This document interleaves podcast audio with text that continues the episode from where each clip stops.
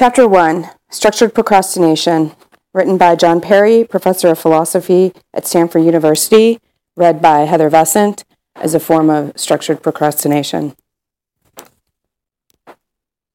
I've been intending to write this essay for months. Why am I finally doing it? Because I finally found some uncommitted time? Wrong.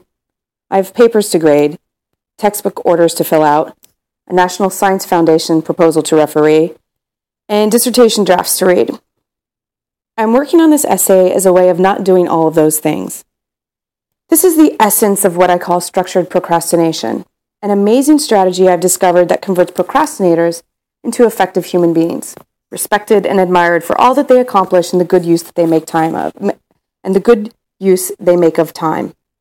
Or, at any rate, I rediscovered it. In 1930, Robert Benchley wrote a column for the Chicago Tribune titled How to Get Things Done, in which he stated that anyone can do any amount of work provided it isn't the work he is supposed to be doing at that moment. As that quote shows, Benchley saw the fundamental principle, and I assume other profound thinkers who were structured procrastinators like he was have noticed the same thing. Someday I'll do some further research. All procrastinators put off things they have to do. Structured procrastination is the art of making this negative trait work for you. The key idea is that procrastinating does not mean doing absolutely nothing. Procrastinators seldom do absolutely nothing. They do marginally useful things such as gardening or sharpening pencils or making a diagram of how they will reorganize their files when they get around to it. Why does the procrastinator do these things? Because they're a way of not doing something more important. If all the procrastinator had left to do was to sharpen some pencils, no force on earth could get him to do it. The procrastinator can be motivated to do difficult, timely, and important tasks, however, as long as these tasks are a way of not doing something more important. Structured procrastination means shaping the structure of the tasks one has to do in ways that exploits this fact. In your mind, or perhaps even written down somewhere, you have a list of things you want to accomplish, ordered by importance. You might even call this your priority list. Tasks that seem most urgent and important are on top. But there are also worthwhile tasks to perform lower down on the list. Doing these tasks becomes a way of not doing the things higher up on the list. With this sort of appropriate task structure, the procrastinator becomes a useful citizen. Indeed, the procrastinator can even acquire, as I have, a reputation for getting a lot done.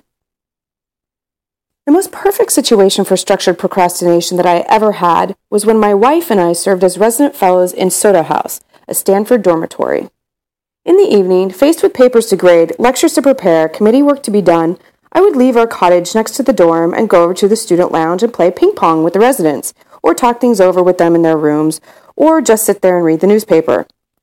I got a reputation for being a terrific resident fellow, and one of the rare profs on campus who spent time with undergraduates and got to know them. What a setup, playing ping pong as a way of not doing more important things and getting a reputation as Mr. Chips. Procrastinators often follow exactly the wrong tact. They try to minimize their commitments, assuming that if they have only a few things to do, they will quit procrastinating and get them done. But this goes contrary to the basic nature of a procrastinator and destroys his most important source, of motivation. The few tasks on his list will be, by definition, the most important, and the only way to avoid doing them will be to do nothing. This is a way to become a couch potato, not an effective human being. At this point, you may be asking, how about the important tasks at the top of the list that one never does? Admittedly, there is a potential problem here. The trick is to pick the right sorts of projects for the top of the list. The ideal sorts of things have two characteristics. First, they seem to have clear deadlines, but really don't. Second, they seem awfully important, but really aren't. Luckily, life abounds with such tasks. In universities, the vast majority of tasks fall into this category, and I'm sure the same is true for most other large institutions. Take, for example, the item at the top of my list right now. This is finishing an essay for a volume on the philosophy of language. It was supposed to have been done 11 months ago. I have accomplished an enormous number of important things as a way of not working on it. A couple of months ago, bothered by guilt, I wrote a letter to the editor saying how sorry I was to be so late and expressing my good intentions to get to work. Writing the letter, of course, was a way of not working on the article. It turned out that I really wasn't much further behind schedule than anyone else. And Im- how important is this article anyway? Not so important that at some point something that seems more important won't come along, then I'll get to work on it. Another example is book order forms. I write this in June. In October, I will teach a class on epistemology. The book order forms are already overdue at the bookstore. It is easy to take this as an important task with a pressing deadline. For you non procrastinators, I will point out that deadlines really start to press a week or two after they pass. I receive almost daily reminders from the department secretary. Students sometimes ask me what we will be reading, and the unfilled order form sits right in the middle of my desk, right under the empty potato chip bag. This task is near the top of my list. It bothers me and motivates me to do other useful but superficially less important things. But in fact, the bookstore is plenty busy with forms already filed by non procrastinators. If I send mine in by midsummer, things will be fine. I know that I will order well known books from efficient publishers.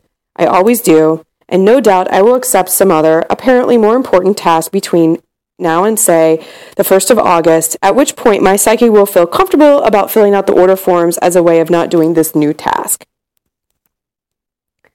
The observant reader may feel at this point that structured procrastination requires a certain amount of self deception, because one is in effect constantly perpetrating a pyramid scheme on oneself.